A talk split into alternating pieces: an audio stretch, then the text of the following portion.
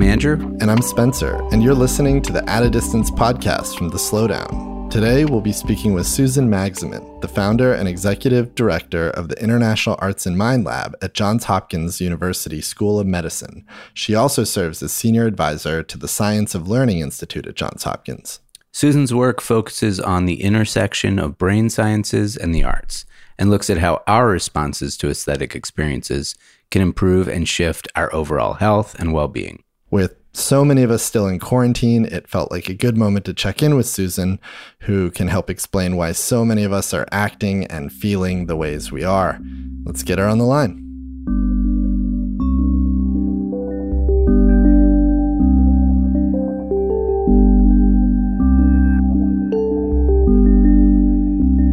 Hi, Susan. Welcome to At a Distance. It's so great to have you with us here today. It's a pleasure to be here. Thanks for inviting me. I wanted to start with just what's on the top of your mind right now. Wow. Nature, sunshine, warmth, vitamin D, peonies. Are you getting any of that?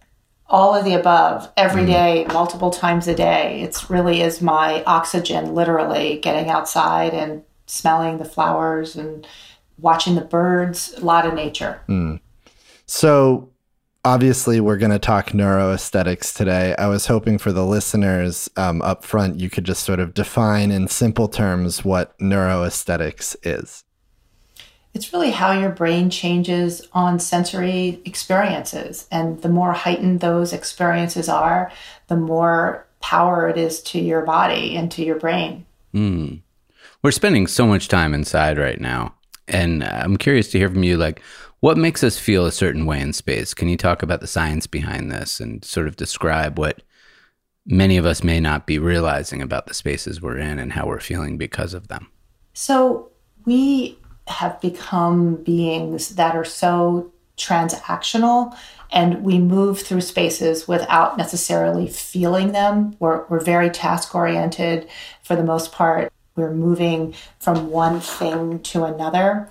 And I think over the last eight weeks or so, we have found that our bodies are experiencing all kinds of emotions.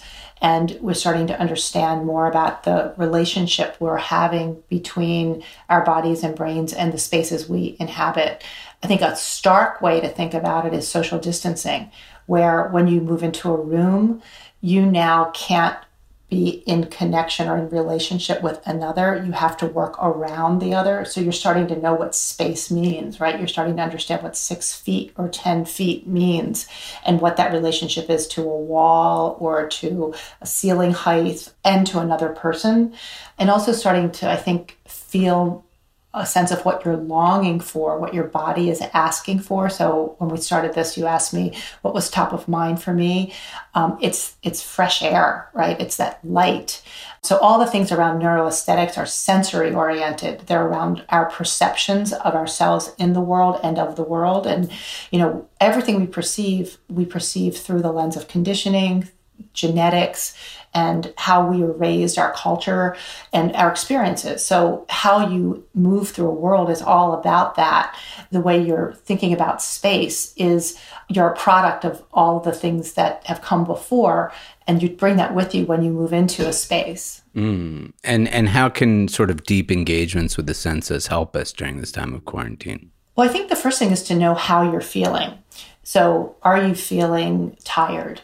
Are you feeling cramped? Are you feeling that you really need to be breathing and you need more more space, literally more space? Are you feeling like you need restoration? And what would restorative spaces mean?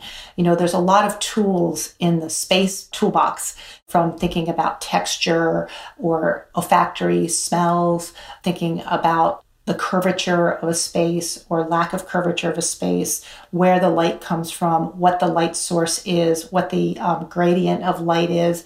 But when you know how you're feeling and what you're craving, then you can start to seek out those different types of sensory experiences. How do you think screens are affecting us these days? I'd love you to kind of go into this idea of Zoom fatigue and just this insanity we're all in with a lot of screen time. Well, I'm going to start by talking about early childhood development, because I think it's really essential. You cannot learn a language on a screen. Children don't learn language by watching television because you don't have that three-dimensionality. You can't get that social, emotional, that embodied cognition on a screen for a young child. So neurobiologically, neurodevelopmentally, you have to learn through serve and return from this very physical, multi-sensory type of experience. Mm. So now cut to we're adults and we're trying to communicate to a, a very one-dimensional, two-dimensional at best experience. And so it's not three-dimensional, it's not tactile. You're not getting the nuances of what someone's saying. You're looking at me, but you're not really looking at me. You're not responding to me in real time because there's this interface. So there's an incredible cognitive load on every one of us that are trying to connect and relate ten hours a day with seven people on a screen. And so it's it's very exhausting. You wake up in the morning, depending upon how well you slept, with only so much cognitive load. And so the more things that you have to do that take away, that sort of chip away at that cognitive load, the less you can bring to thinking about things like imagination, creativity, creative problem solving, innovation, focus, attention, all the things that you know are really important in an individual process, but also in a collaborative or group process. So we're using so much cognitive load to just show up and to just attend. And that makes it really hard to, so a lot of people are talking about they're not as productive, or there's like this suspended animation and they're working really hard, but they're not getting as far as they think they should. Mm. In part, they are working harder than ever. Their brains are working harder than ever, but they're really shutting down, which is why it's so important to rest, why sleep is so important and self-care is so important right now in terms of sensory stimulation and rejuvenation. It's a time for it to be very generative because you're depleting yourself so much every day. Mm. And especially you bring up the children who are, you know, I know with my own three kids, they're, they're on Zoom all day in school. Do you think that, you know, especially looking into next year, if, if this continues on, if there's the second wave, do you think that we're going to have to kind of really drastically rethink if this is being effective or not, or what the negative outcomes of, of learning online will actually be? Yeah, I mean, I don't think it's a linear this or that. I think it's really a yes and. There are so many project-based learning opportunities for when children are home. There's a lot of ways that you can provide content online, but then also experiment and explore offline. And I'm sure you guys remember when you were younger, you explored. Every moment of your day wasn't scheduled. You had an opportunity to test and learn, to serve and return. And so I think it's really thinking more dynamically about what technology can offer in this moment, which is fantastic. You can bring in experts. You know, you can bring in almost literally anybody in the world to your kids. You can bring a museum from Australia. You can bring a national park. You can do all kinds of things virtually. But then to invite children to use that knowledge to build and create and process and then share their creation, so it becomes a much more integrated dynamic learning model. And I think that's what we're going to be needing to go to, is something that's a whole lot more iterative than just sitting in front of the screen and getting basically an educator pushing stuff out to you and it being very concrete and very sort of linear in the way that the thinking happens. And so it's an opportunity to rethink education. You know, in higher education, online learning has very low success rates. It's extraordinarily low, like lower than ten percent. These are highly motivated adults. So to think that kids are going to be highly successful when adults who are really motivated by a monetary return, for the most part, are not able to really stick it out to these kinds of online courses, I think it's an opportunity to think about scaled learning, about what you can look in terms of content acquisition, so interest to mastery, being able to do a lot more personalized kinds of experiences for kids and older learners, lifelong learners. So I, I think if we stepped back to say, what is learning? What does that really mean? Is it to be able to regurgitate information? Is it to be able to process information, to have meaningful thinking, to have deeper thoughts around collaboration or creativity? It would give us an opportunity to not just try to fit the Tao into the whole, but to really think about what learning could mean right now. Mm-hmm. You know, even in cooking, all the things you do every day, there's opportunities to learn and teach and grow. And so finding new ways to think about that. I wanted to bring that up, actually, this idea of working with your hands and making things. So many of us are, like you mentioned, cooking three meals a day often. We're baking, we're gardening, we're drawing. All these actions under lockdown, what do you think these practices sort of say about us that we're engaging in them so much now that we're locked down, but also what impact are they having on us?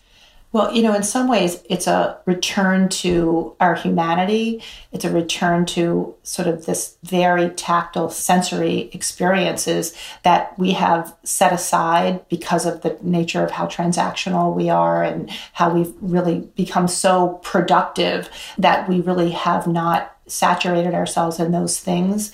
There's some interesting studies around the use of handwork or, or tactile experiences.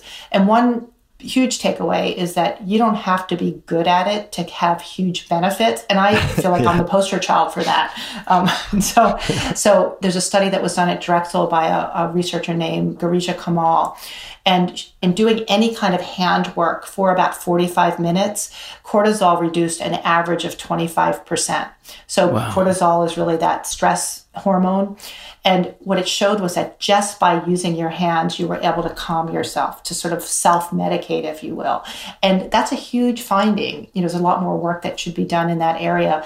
And it didn't matter what you were making or whether or not someone saw it as being good, mm. whether that was a high level of skill. Mm. Things like baking and cooking use all of your senses, including taste and smell, and that's super important. But it's also that touch sensory system that ties right into the central nervous system. So it's really a way to begin to look at things like dopamine and serotonin. So, you know, those are those sort of reward system neurotransmitters that really help you feel better, mm. not just calm, but better, happier, right? And so knitting is another, there's a great, my grandmother used to say, idle hands are the work of the devil. And, um, and she was a knitter, and she started knitting when her daughter was diagnosed with leukemia. And she was dying in the hospital. And my grandmother started to knit because she couldn't knit her thoughts together. She needed some way to do mm. that. So, you know, the metaphors of that. And she knitted her whole life. You know, she knit, lived to one hundred, and she probably made twenty million granny slippers and sent them out all over the world because she could fill a void at, through this making. And so yeah. there's mm. something about creating too, right? Mm. That's so great about handcrafts. Mm-hmm. You see it. You see it. It's visible. And there's a sense of accomplishment there. And then if you're giving it to somebody, the oxytocin of that, that connective hormone that we all need is right there too. So, you know, when you make something, food, and you give it to someone and you watch them eat it, your oxytocin mm. goes up because you're in relationship. And right now, I think social distancing, isolation, loneliness are things that people are talking about. But it's because we're social creatures, right? We want, we need each other. And now we can't touch each other. So what can you give somebody that you've made? What can you give of yourself? Mm. I'm sure there's a lot of productive knitters right now. In terms of other arts like music, what sort of impact does engaging listening have on us? Yeah, music is probably the closest thing to a magic wand that there ever was. Music, first of all, from a neurobiological point of view, engages the entire brain. So it really is kind of this wash, if you will. It's the fog that rolls in. It permeates you. The ability from a neurobiological perspective to engage your whole brain is pretty extraordinary. Different types of music really do different things in different parts of the brain and, and affect you in different ways. So slow, low tones like the oboe often make you feel sad, right? They allow those emotions to be engaged, to be able to be touched, if you will. Faster beat songs engage things like the amygdala or the motor cortex where, you know, you want to move, you want to dance, which also increases dopamine.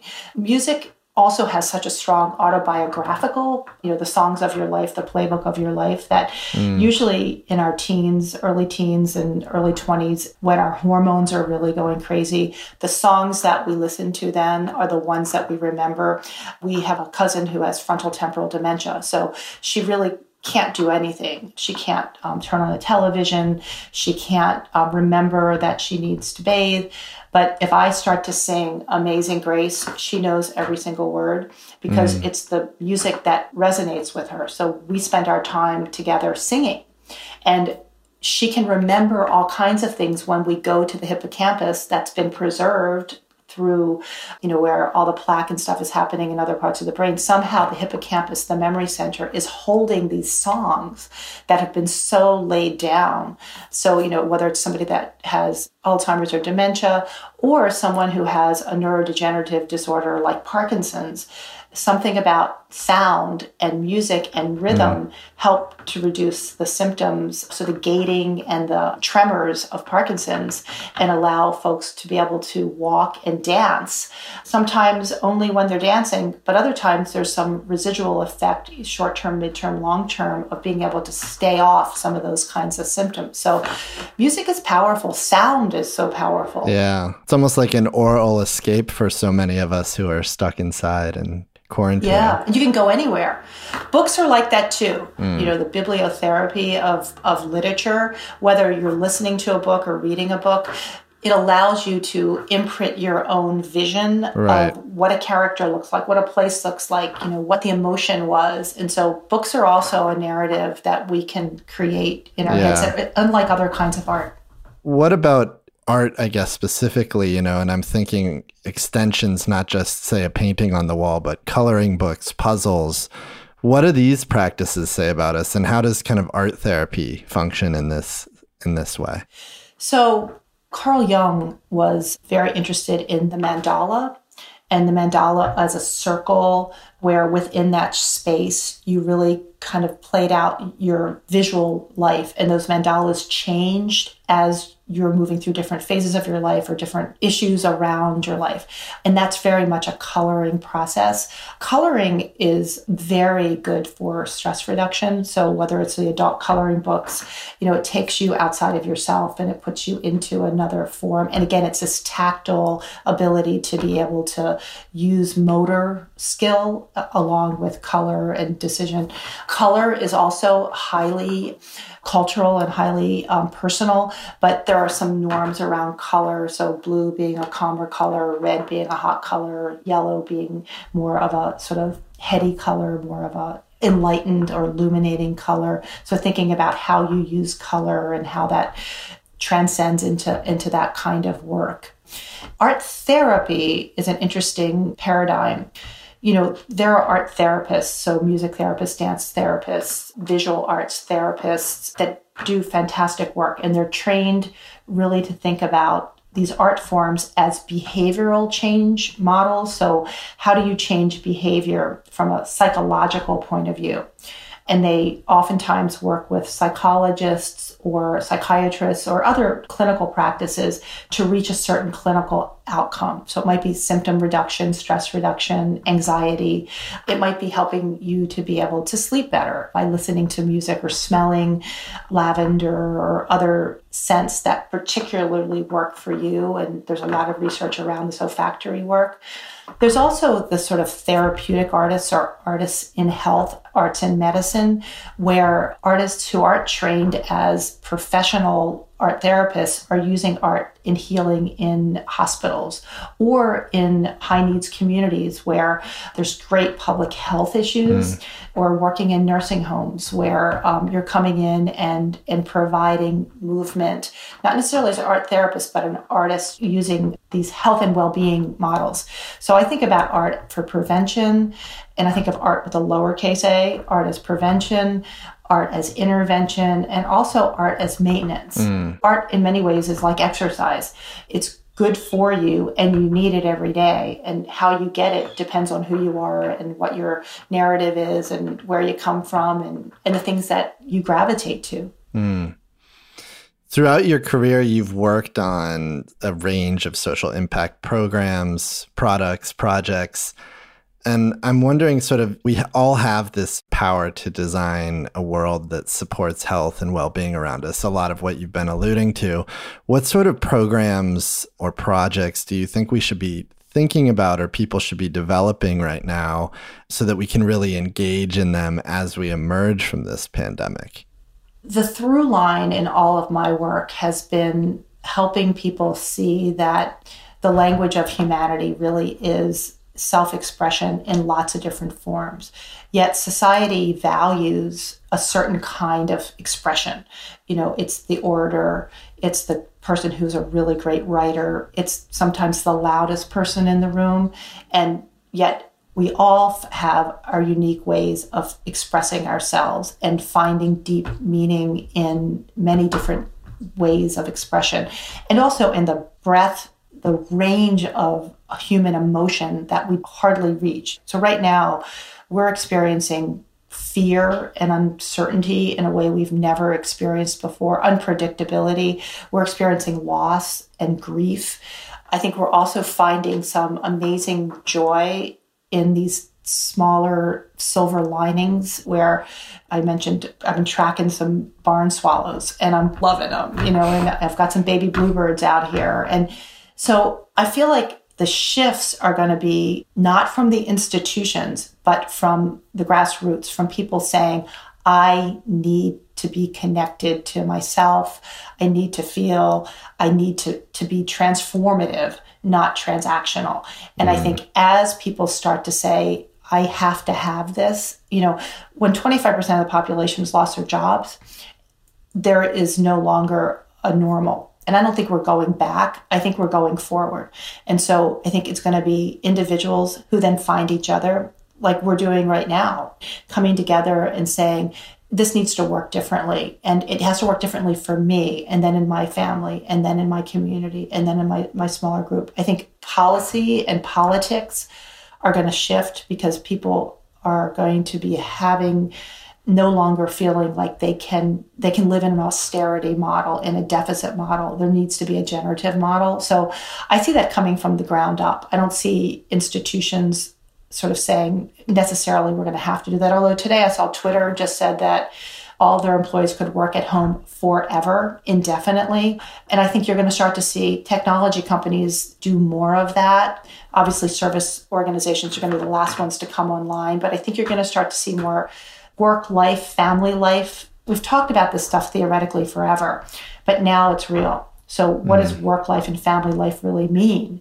Is it a nine to five, or is it I put my kids to bed at eight and now I'm going to work till midnight because I needed that one o'clock in the afternoon to four o'clock to help my child do homework? And so I think these paradigms are, are going to shift, but it's going to come from an, the individual, mm. like it always has, right? The populace standing up and saying no. And I think it's a groundswell that we're seeing. I agree that, that it's going to begin with the populace like it always has, but when it does get to the institutional level, we do have this opportunity to possibly rebuild in new ways. One of the things that you've spoken about, you know, you consider yourself a, a we person, collaboration's so important to you, you come from a big family and you understand multiple perspectives. I'm curious from here to hear from you about this idea of, you know, I don't love the word interdisciplinary, but this idea for the need for multiple sectors at the same table, you know, multiple modes of thought. So this has been talked about for a long time. We should have philosophers at the table when we're building new technologies, these kinds of things. Mm-hmm. Do you think that we will eventually get there out of this, this sort of new need for for a more rounder table? I do. And I think of it like a spiral. Mm-hmm. You know, we've been there before and the spiral just keeps getting bigger and bigger and bigger. So the spiral is a really good model, visual model for it.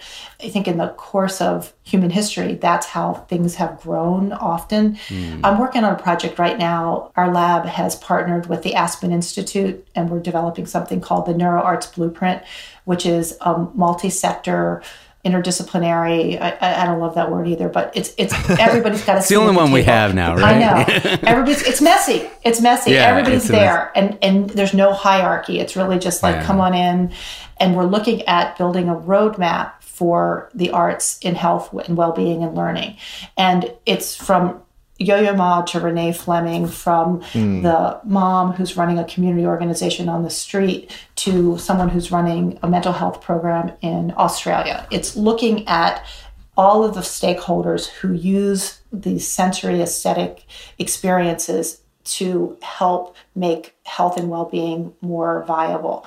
And it's complementary and integrative. It's not saying it's pharmaceutical or arts. It's saying, how do we bring all these things together? You know, ultimately it comes down to policy and money. Mm. And those are the two things that we have not been able to show that the science of the arts is there. And that's what this project is about. It's showing the science of the arts. It's looking at landmark studies. It's looking at the mechanisms. It's looking at the clinical trials and bringing that forward to say, so this field needs, like Alzheimer's research, billions of dollars in funding, not millions, and millions meaning five to twenty. It needs much more funding. It also needs policy that supports arts in school and early learning, because talk about prevention. Prevention is talking with little, getting little kids to understand social emotional learning through mm. these kinds of aesthetic experiences, so that you don't have downstream the kinds of mental health issues that we're that we're dealing with. So we're really looking at an economic model. I think it's going to happen. You know, there's still so much shaming about interdisciplinary. So colleges and universities have been talking about, you show up, you say, here's how I want to change the world, and they help you put together a curriculum for you so that you can do that. The reality is there's not a single university that's doing that, mm-hmm. because the students know that business wants you to be in a discipline. They want you to be an engineer. They want you to be a neuroscientist. They want you to be a philosopher. So it's hard to get an interdisciplinary degree because it's not valued in the culture at this point. And the irony is that most amazing leaders had the strongest liberal arts education. Totally, totally. It's a disconnect, right? Yeah. It's a total disconnect. And then the argument, you know, is like, well, that's a one-off. And there's so much fear-based in our policies. You know, it's why we took the arts out of the school when Sputnik happened and the government was like, in the seventies, we're only going to talk about STEM, right? We're only going to teach you these hard skills because soft skills aren't going to get us to the moon. We're going to fall behind. And so we're such a fear-based culture. And we're more fear-based than ever right now. And how are we seeing the results of this? I mean, we're we're coming out of maybe a decade where kids were told, no, go get an engineering degree. You'll get paid lots of money to create basically ad tech right. for Silicon Valley. And all of this A I, all of these predictive models didn't do much for us now. So I'm wondering if you think that right now is the real moment that soft science becomes actually much more relevant than the hard sciences. Well, you know, I think it's it's like salt and pepper, sorrow and joy, right? They they go together. They have to go together. And, you know, the hard sciences are important, but so are these humanities. It's the blending of mm-hmm. arts and sciences that I think is really important. And hard science has been seen as somehow being better than, and I yeah. think it's the perception is going to shift. Think about who makes the money, right? So it's not often the author or the artist or the painter, it's the technologist or the engineer. So what we pay for is what we value, and that has to shift. And I think that's going to be harder to shift. Mm. Because it's harder to quantify, right? Yeah. I think of it like, how far do you bend something before it breaks? Mm-hmm. And I think that's the, where we are right now. Some of these norms, they're bending. Mm. And at what point do they not hold up anymore, and they just aren't seen as valuable? And look at student loans. You know, the amount of student loans in, in the United States is, are huge, and the return on those investments are not there, even for the engineer. So that's another one that I think is bent so far. And, you know, there's a spotlight that's been shining on things like what we invest in and what the returns are, how we take care of our most vulnerable. So the folks that are getting COVID and dying from it are the under-resourced communities.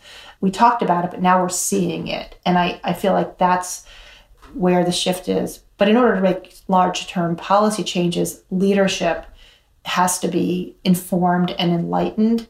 And so leadership shifts will have to happen at the federal level for sure, but at the state level, and also at the local level. And I think that's, again, where people are going to say, I need somebody I can trust. I need somebody who shares my values.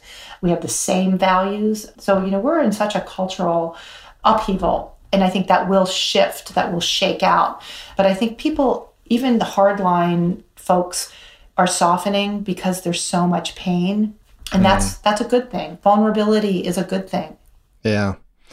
To finish, what's giving you the most hope right now and going forward? Well, I feel very blessed to be in communities of people who are thinking about how to respond to the pain and the anxiety and the uncertainty, whether that's scientists that are doing that work or artists that are doing that work. So I feel like we are an incredibly resilient species and we're incredibly adaptive. And I'm loving the way people are adapting. Like right before you guys called, my mom showed up. My mom is eighty-seven and she wanted to get out in the sun. So she's, we have five sisters, four, five girls, four sisters. So she's going from house to house, just stopping by, putting her mask on ten feet away, just checking in. And that's, that's adaptive, right? That's resiliency. And so I think we are strong. You know, I think we're cut and bleeding and petrified, but I think we as a species do not give up and give in. And I think we help each other too. I think we're also really by nature social. And I, I think that gives me great hope.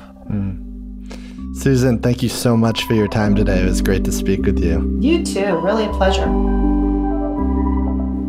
Thanks for listening. To hear more episodes of At a Distance, you can find us on Apple Podcasts, Google Podcasts, Spotify, or Stitcher.